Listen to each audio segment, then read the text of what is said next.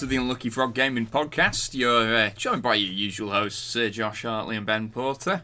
Ben, how are we doing? Yeah, doing good. Uh, had had dinner, had a bit of a recording sesh, and Yes. straight back into it. Just we're we're we're, we're getting through and we're uh, we're getting organised. Ab- absolute machines yes. that we are. So uh, we've got a bit to talk about. Um, I have a lot to chat about actually about Pathfinder. Yeah. Um, Mr. Mannering, the GM himself, actually did point out uh, have, have been a little lax in mentioning uh, the Pathfinder game. Yeah, well- However, Well, so the version of this story I heard was a bit different. okay, what did he say? He said that um, he said to you that he's a bit disappointed that you've not been talking more about He, Pathfinder, he might have used the phrase disappointment, but and then and you were quite taken aback. At, Yeah. At first, yeah. Well, yeah, I was. but but we we we a lot's happened and we're at a good point to do like a big recap because we're kind of at if if uh, the campaign was a TV series, we've just hit the end of the season, right? The the season finale. We've had the season finale. Yes. So uh, I shall regale you with uh, those tales in a moment. But uh, we both saw Tom over the weekend, and this was our friend Scott Stagdo. Scott, of course, who's been on the podcast a couple of times now. Yes, yes. Uh, very much looking forward to his wedding uh, next month. Yes. But uh, we got to be not only men, but big nerdy men as Yeah. well. Uh, now, unfortunately, I mi- I actually missed out on all the gaming side of it. Yep. Uh, apart from, I don't know, you, an escape room's not really a tabletop Well, it- experience, but It's a gaming experience. yeah, And there's definitely some tabletop versions of escape rooms. yes, yes. So I think I think it counts. Okay, I'll take it. Yeah. I'll take it. Uh, but you, uh, you were there on the Sunday when you guys were playing Age of Sigmar, and uh, you played a one shot of Dungeons and Dragons. So how did that go? Uh, which one the the, the battle? Both. Not at the, not at the same time, not simultaneously. No, I mean I don't think anyone could do that. There's, a, there's only could try.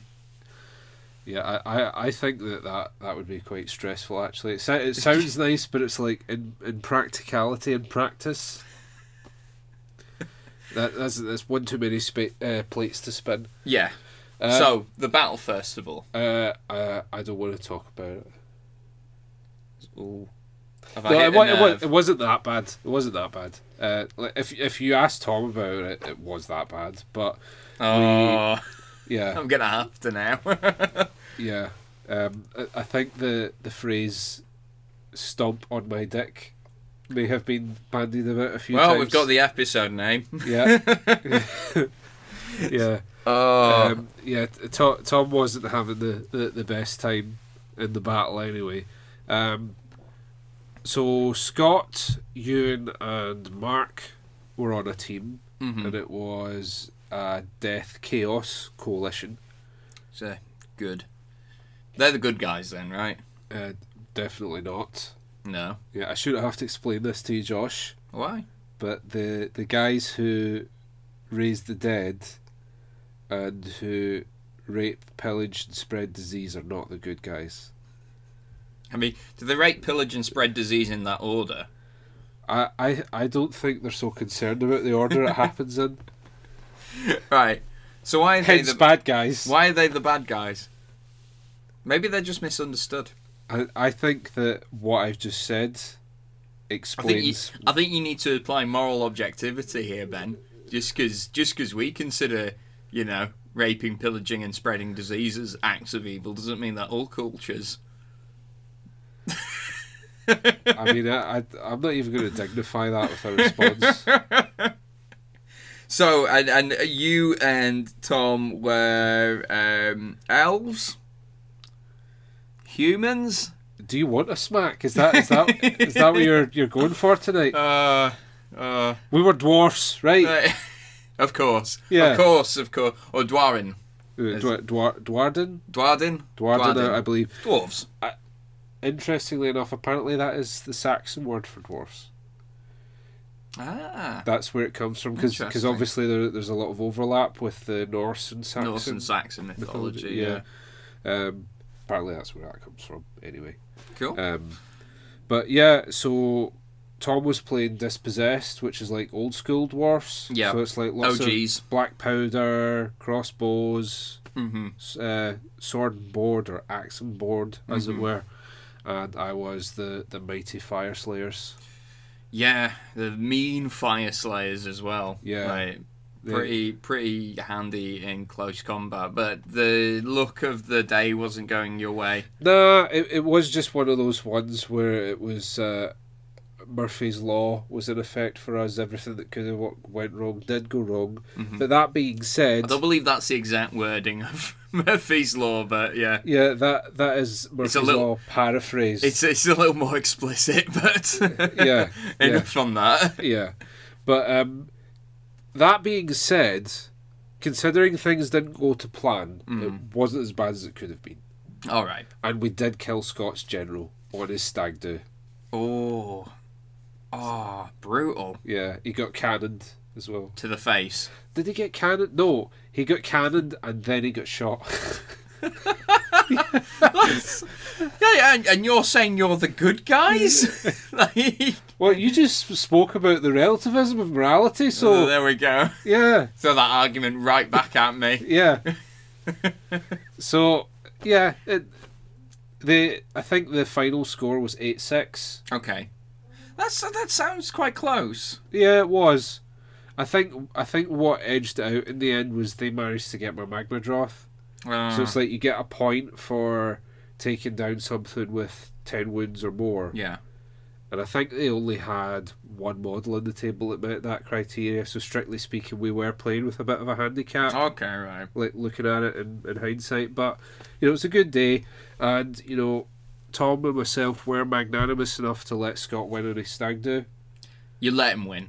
Yep, that is my That's you- story, and I'm sticking to it.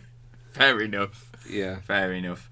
But later on in the day, it wasn't uh, fierce competition so much as uh, fierce cooperation. yeah. Is that how you describe D and D? I don't know. I I think yeah, it's it's a it's a bit of a mixed bag, isn't it? Like depending on who you're playing with, sometimes it can actually be quite competitive. Yeah, that's true. I've I've been in a few D and D parties where it's devolved into a pissing contest between characters, like trying to intimidate each other and all that, you know. But um, so uh, as you're saying, like we we had a D and D one shot Mm. later on in the in the day, and uh, we uh, Tom in preparation for this basically asked us what sort of characters you want to play. So you went dwarf. Yeah, Yeah. Yeah. There we go. I didn't. I, did, I didn't try and wind you up. Yeah, yeah. You were I'm- sincere there. Thank you. learning. Thank you. I'm learning. Um, specifically, uh, I th- I, this was quite cool. Was I, I just told Tom I'd like to play a Gloomstalker dwarf, which Alright. is Gloomstalker's one of the new um, subclasses or So, archetypes. so it's subclass of ranger, isn't it? yeah, yeah, You're Batman, basically. Yeah. You so Hunting the night. So normally rangers are traversing mountains or forests. Gloomstalkers hunt things in caves and underground. So really, it is quite apt that a dwarf would be a Gloomstalker. Yeah, makes sense. Yeah. Um. So I I was playing a Gloomstalker called Turin Greyspine. Mm-hmm. I was actually the younger brother of Scott's character. Uh, who was also a dwarf, Yeah, obviously. Uh, uh, Tureg Greyspine. Tureg and Turin. Turin. Yeah. Good So- names. Yeah. Strong we, names. We we tried to follow the sort of Norse sounding, Yeah. uh, you know, dwarven formula for Mhm. names. Um. So Tureg uh, was a fighter. Mhm. and he he's the he's the heir to the throne, as it were. yes. Um, he's he's not royalty, uh, strictly speaking, but he's from a noble family. Yeah. So the, the, the, the heir apparent to this family. Yeah. Yeah, and he he's like a stone carver, and like everyone thinks is great. And uh, and my character Turin, uh, being a, a second son, Mm-hmm. uh, took work as a mercenary. He was like working as a guard throughout Mhm. the hold, so he, he's a he's a bit more of a, a vagabond than his brother. Sure. But when Tureg sets out into the world, uh, Turin decides to accompany him. hmm and are brothers after all. yeah, you know, uh, you know, for all for all their uh, brothers, they're dwarfs at the end of the day as well, Mhm. and family's a big deal, even if you are a mercenary. hmm Um, so that was our characters. Uh, Ewan played a, a human barbarian called Thrud Woodsman. Yes. Totally not a rip off of Ron Swanson. it's Ron Swanson from Parks and Recreations. Yeah, he, he copied and pasted that a wee bit. Yeah, but it, it was but, fun. But that's fun, yeah. Yeah, That- yeah. That's that's good. Yeah. Thrud is actually did actually make a brief appearance in our Pathfinder campaign. Really? Yes, I will explain more later. Okay. Right, Mhm. so yeah, Thrud Woodsman. Uh, Mark played an elven ranger called Malik who had a double identity. Oh, He was also posing as an elven diplomat called Pharos, I believe. all right. So he could use that to open a few doors. So charlatan through and through. Yeah, But back in town, they a think he- useful charlatan. yeah, they th- they think he's an ambassador. Uh, Kate played a gnomic bard, a gnome. Do you say gnomic? Gnome, gnomic. Gnome. Yeah, gnome. She's played, she played a gnome. Yeah. She played a gnome bard called Strata, and uh, yeah, she's like this sort of clowny jester type character. Mhm. The comic relief. This is usually the character that I Yeah, occupy. yeah, the Josh character. Yeah, Well, maybe not. Let's maybe not go just for the Josh. yeah, the Josh of the group. Oh, great. Oh. Yeah. Mo- Moving on. yeah. Uh, then uh, Dave Mm. played uh, I can't remember the name of it, but it, it the character is basically you take a rogue, hmm you take a wizard, and then they have Mash them together. they have a baby, right. and then this thing comes out. So it's like a, a sorcerer A wogue. rogue, yeah, some like a sort of shadowmancer type Yeah. character. Mm. Uh, and his name was Dalen. Dalen. Yeah. Was he a bit creepy? Oh yeah. Yeah. Yeah. So we we managed to get to this lair. We've been tasked with finding the the crown of the forest. I think it was called, hmm and it's this mythical helmet that this uh, ancient warlord wore. And rumor has it that if you put it on, you either turn into a stag or Mhm. can summon a stag. There's different stories about it. Okay. So we make our way through the dungeon, and we get the usual, you know, like I, I was scouting ahead, like to try and map out the room, and I Mhm. would report back and uh, on what I'd seen. But eventually, we stumble across this uh, this guy who's all like wide eyed and Mhm. crazy, and like he's filthy, hmm and he's wearing what looks like the remains of some sort of uniform right. and eventually we deduce that he's a deserter and uh, his uniform matches the bodies of all the corpses that Mm. are outside the cave so all the evidence points to the fact that this was at one point a base of operations for these guys Mhm. but something's moved in on him Sure. When we were still in town we found out that there was a reward for deserters and bandits Ah. uh, you get three gold for an ear Okay. So my character, being a bit more pragmatic than some of the others, said, says right, let's take his ears. Uh, we might as well kill him, put him out of his misery. And a lot of the char- other characters objected to that, and, uh, and my character uh, Turin uh, responds to that by saying, "Look, why is this guy exempt from the law? He's broken the law. He has Mhm. to pay the price. He shouldn't be exempt just because he's crazy." hmm And then all the while, this guy's standing listening to all of these people arguing about his fate. Whether they're going to cut his ears off or not. Yeah. And then eventually, uh, Tureg, being the leader of the expedition, says there was nothing in the contract that said that the ears had to be detached. Oh, there we go. So he says to bind them. So uh, Turin frisks them for weapons, ties them up, and, and leaves them in a corner. And Mhm. with the idea being that we come back later on.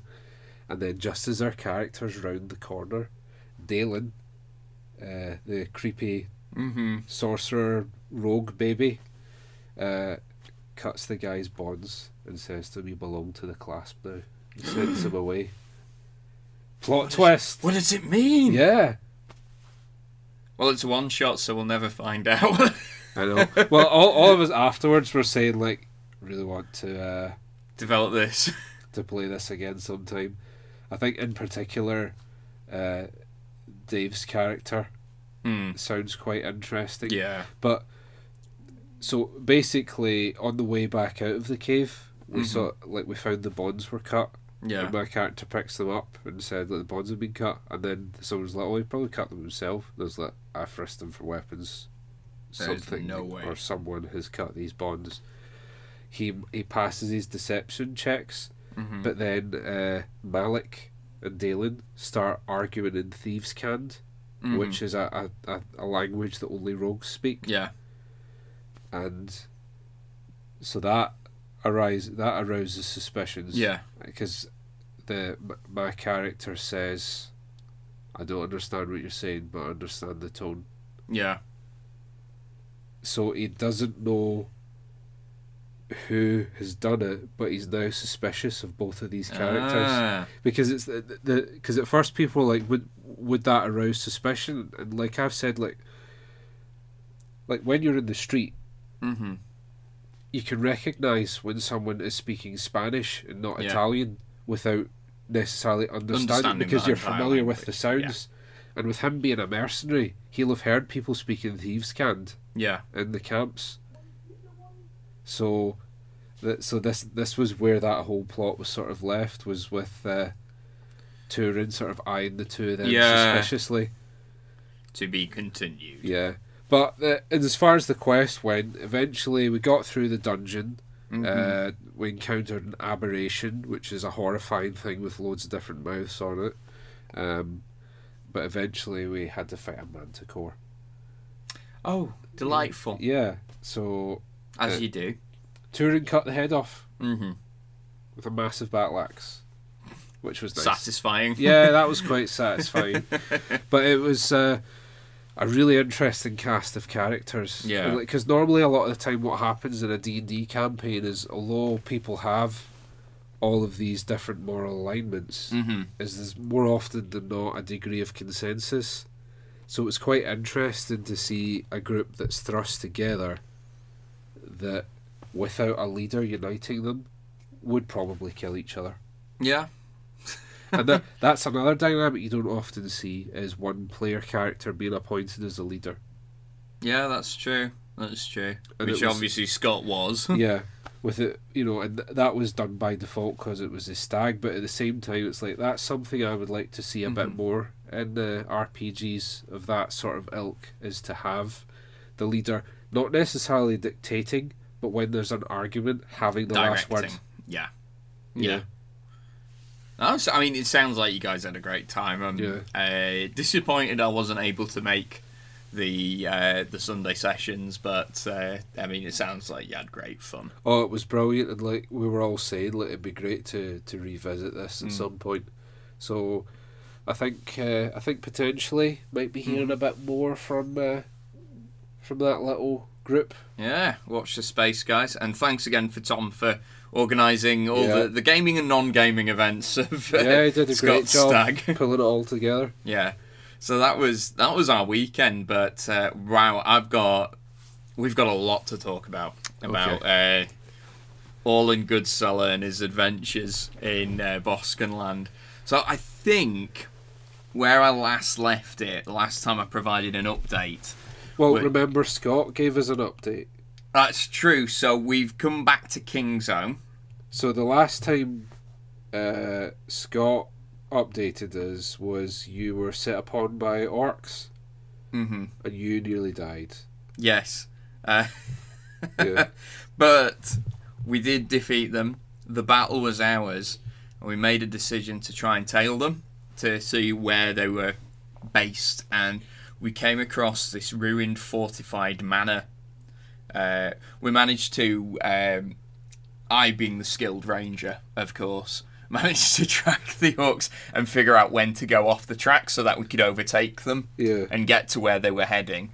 Uh, so we found their hold, this ruined fortified manor that they'd uh, built up a bit. And so we raided the manor, taking out the guards on the way, and managed to uh, confront the leader of the orcs. And it wasn't what we were expecting. I mean, you just described to me how you would picture a um, a leader of a war band of orcs.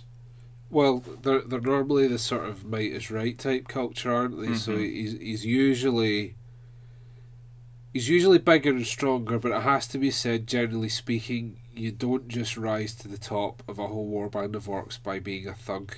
You're Mhm. usually usually an orc leader's at least got a sort of low cunning. Yeah. Well, this guy, and this is what I think made him quite sinister. Um, this guy wasn't that at all. He was quite. He, he almost had like a sort of mock um, civilization to him. Uh, he was, you know, not not skinny, but he was small, Yeah. uh, well dressed, well presented, and he had a sort of scholarly look Uh-huh. to him as well. Uh, of course, we find him in this throne room that he's mocked together with his bodyguard. Um, there's a. We mention there was we we heard about spies in the uh, settlements Yeah. working for him? Well, one of his spies, Gurn, who was a little gnome, little, he was there. Um, along with uh, Bugbear, who was some sort of mercenary and his personal bodyguard. So we try to reason with him. Uh, the reason he, he was saying, anyway, that he started this campaign of harassing the human settlements was that he was captured and tortured by humans in the Free City. Um, prior to this, and after he made his escape, he swore to wreak vengeance and claim Boskan land for all of Orc kind, and he's he's been spending the years making alliances and bringing together all the disparate Sure. clans of orcs across the entire land. Um, needless to say, he was not listening to us one iota. There was no way he was going to uh, go for diplomacy. And to be, to be fair, we didn't have much to offer him. but uh, so we did fight, and I managed to take down the big guy himself. Um, shot to the head uh, from a trusty bow and arrow. Uh, we even managed to fight off a couple of wargs that were let loose on us as well. And then once the fight was over, we could hear clattering through the hallway more orcs. But when they came in and saw their leader was dead, and bear in mind they were all from different clans, we persuaded them, right, walk away now. We Yeah. won't we won't kill you. And as they walked away, all the different clans started separating and going their own ways, squabbling as well. Yeah. As they do. As they do. But on our way out, we saw a couple of orcs trying to drag some slaves off. Um, and uh, so I, the three foot halfling, tried to intimidate them Why? because they shouldn't be doing that to slaves. That's not very nice. Yeah, but what were you thinking? What What was your end game? Well, I'll tell you what how this all played out. Um, one of them starts laughing at me, to which my response loaded up my bow and shot him. Uh-huh. And the arrow just planted right in his chest, and his laughter turns to like him going "Ow!" so, so at that point, um, Tharek, uh, you know, being the cleric and being well natured, kind of look, heals him up a little bit and just says, "Go now." Yeah. So they run off and leaving the slaves. And as it turns out, some of the slaves were dwarves. Not only were they dwarves, but these were dwarves that Tharek knew. Oh. Tharek, being a cleric, was a one of his last um, one of his last tasks before uh, traveling Boskenland was he was going to oversee the marriage between two noble families, right? But the bride disappeared, so he went off in search of the bride, and this is what his sort of ulterior motive throughout the entire uh, campaign has been. It's been to like figure out what's happened to her. Well, here she is, in a bridal gown and everything, um, and the personal bodyguards there as well. There's something a bit shady about him. We're not sure what just yet. Okay. But um, but once uh, once we discovered them, we set about searching the manor itself. and uh, realised that we left the horses out with a bunch of marauding orcs, and sure enough, someone stole them. So we've had to make the long journey back on foot. Yeah. Uh, so, making our way back to King's Home in our absence, it turns out that it has not not only suffered one but two different attacks uh, while we've been gone. One from the retreating orcs, now having discovered that their leader is dead, and Yeah. know, they thought they'd have one last punt at it.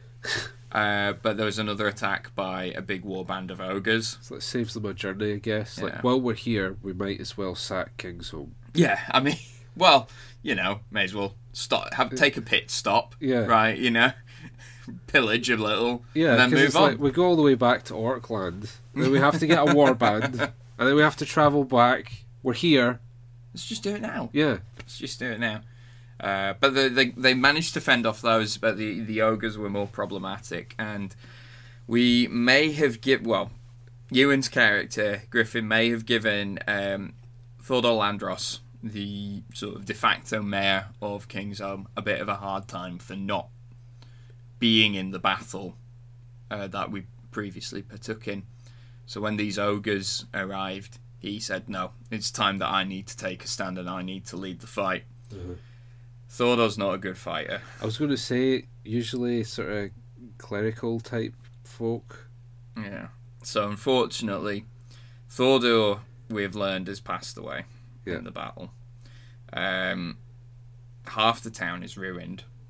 So uh, we arrive back uh, to find that the remaining survivors have started packing up and are forming a caravan. Now, Neris the noble from the Free City has been helping organise uh, the caravan. Mhm. The plan is that we go to the Free City, and he has a considerable estate there that he's going to tap into, sell off, and use the funds to establish a new settlement in Boskenland somewhere. And the- the plan at the moment is to reoccupy and repurpose this fortified manor.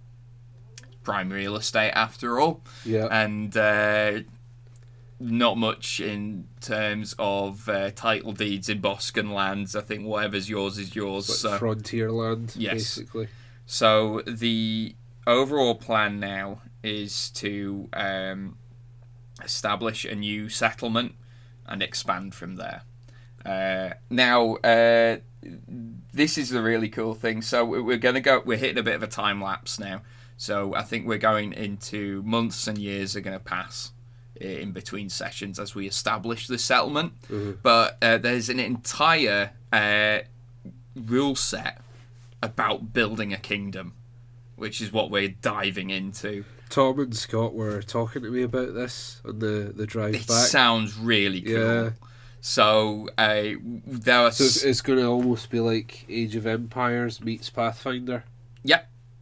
So we've got all the sort of we'll have the sort of adventuring side of your traditional RPGs, but we will also have the um, the the sort of strategic and management side of maybe I don't know how it's going to quite pan out, but maybe something like a Euro game. Sorry, I know you don't like that phrase, but um, We'll, we'll bleep that out. yeah. uh, but we'll have that that element of it as well, uh, which I'm really looking forward to diving into. The cool thing is there's so many different um, responsibilities to occupy that you assign uh, NPCs to them as well. And one of the more prominent NPCs is Orland's cousin, uh, Sten Goodseller, and she, It's, it's something video games have been doing really well for, for years. Yeah. And It's nice to see tabletop games taking a stab at it. Because Mm-hmm. this is something that's got us quite excited for Wasteland Warfare, right? Is the the the idea that, that you can allegedly build and upgrade your settlement. Yeah, exactly. And I think that that's gonna. I think that's gonna uh, get you. I mean, even more invested than you already are once you've created a character. We've created a home as well. Yeah, So- it's it's taken the the personalization, the, the the customization, that sense of ownership to another level. Exactly. Because more often than not, in, in tabletop games, you, your sense of ownership really is limited to your character and to your mm-hmm. equipment. Yeah. You your character in a tabletop game, generally speaking, doesn't have a huge effect on the wider world. And to be fair, that that's something that can be quite hard to to simulate without Yeah. an extra degree of, of effort on the part of the, the GM and, and the players as well. Mm. It's easy to do in a video game, right? Because Aye. like Fable did it. Remember, like Oh, you, yeah, you, yeah, you yeah. would make a decision, and then the landscape would uh, like ten years would pass, the landscape would be different because of that decision. Yeah, and you see how your actions have consequences. Uh, but that is, it takes a lot more investment, I think, from players and GMs Yeah. to uh, pull that off in an RPG. But I'm really looking forward to giving it a go. Very different experience to what I've had uh, with previous RPG campaigns. A so, huge change of pace as well, because like you were saying, like the the time periods are going to become more incremental in order to be able to to to really see the the world change in a meaningful way. yeah. And and Exactly. again, like Fable's a good example. Fable does that.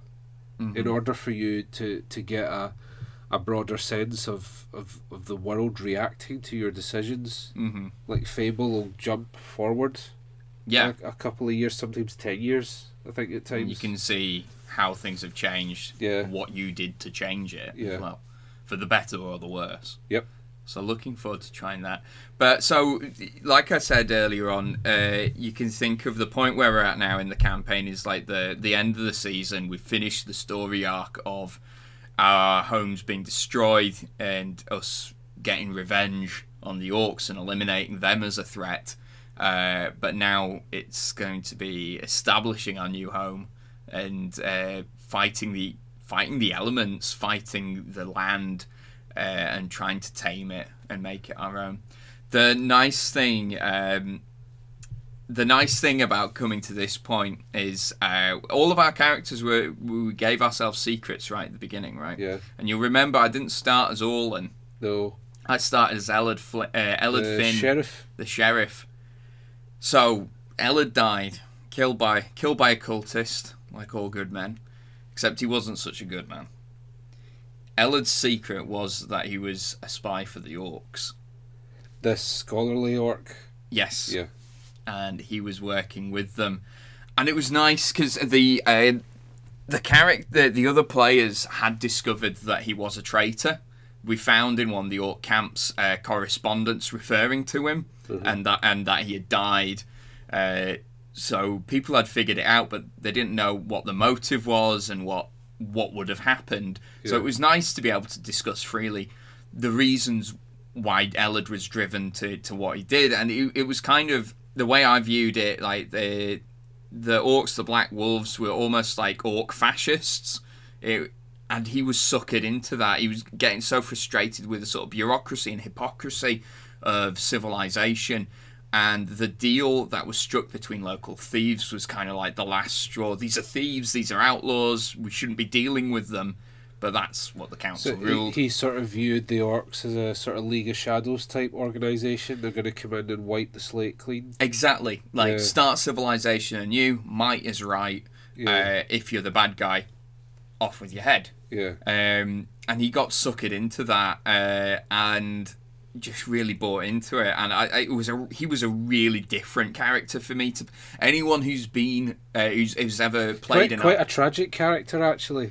Yeah, it well, it, anyone I was going to say anyone who's played an RPG with me will know that I I have like a tendency to go towards happy-go-lucky. They're quite goofy characters. Yeah, and, and uh, uh, maybe Orland's not quite goofy, but he he's definitely light-hearted, Yeah. right?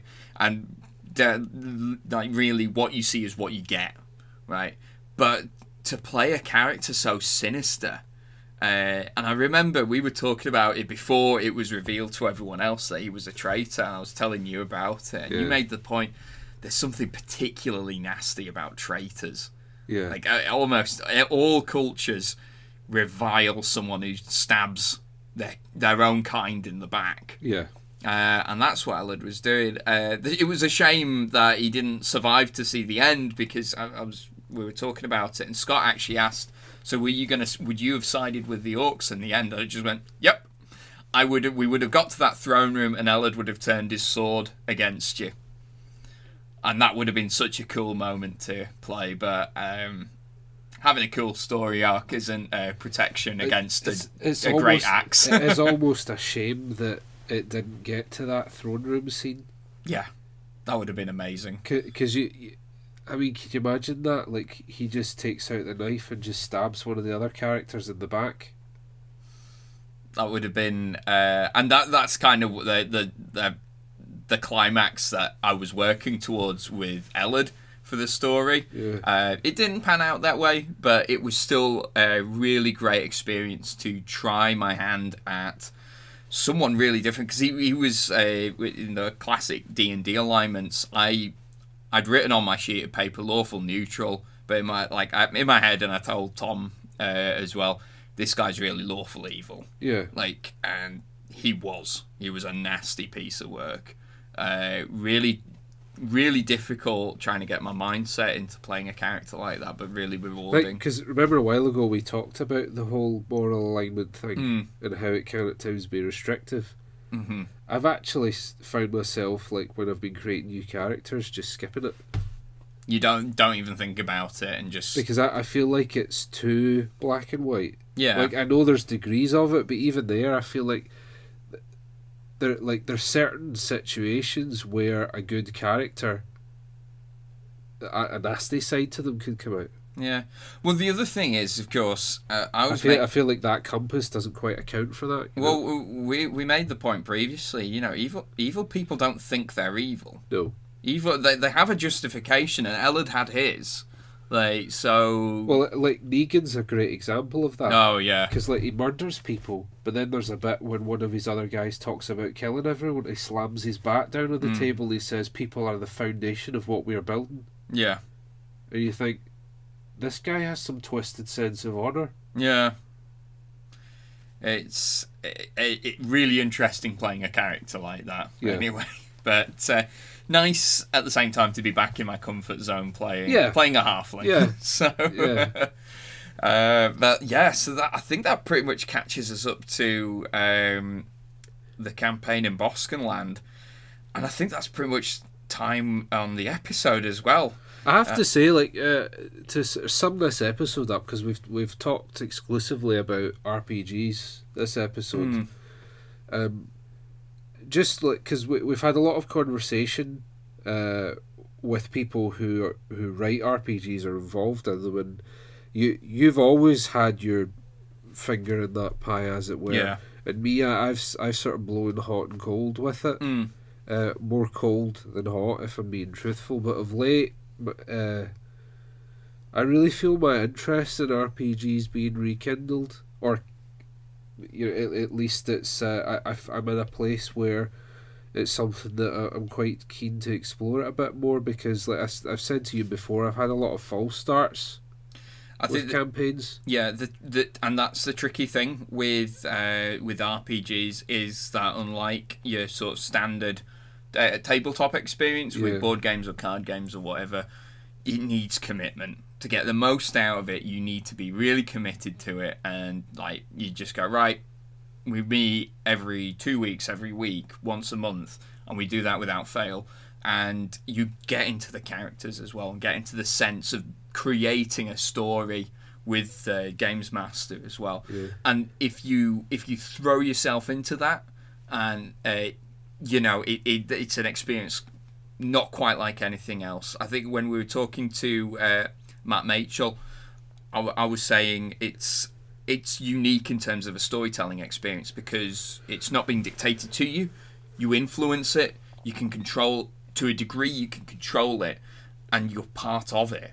And that's that's something quite different to anything It, it has a structured but improvisational feel Yeah. to it because not only do the characters have to respond to events that a good a good DM, a good GM, whatever you want to call them or her, um, will also respond yeah. to events because it's like like we we had Tom a while back talking about uh, GMing, and like he's he said like things seldom if ever go according to plan, like it, it, you know, because he was saying that like you you know you write up pages and pages and maps and all that, then the players will just go off the other direction, and then that's it. You you're improvising.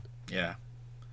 So, um, yeah, we we have waxed lyrically uh, about the virtues of RPGs, and I hope uh, I hope you've enjoyed listening to us.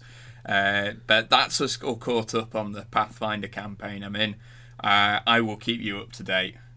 And thanks again, Tom. Yep. I hope you we pretty much dedicated half an episode to it, so I hope you're not so disappointed now.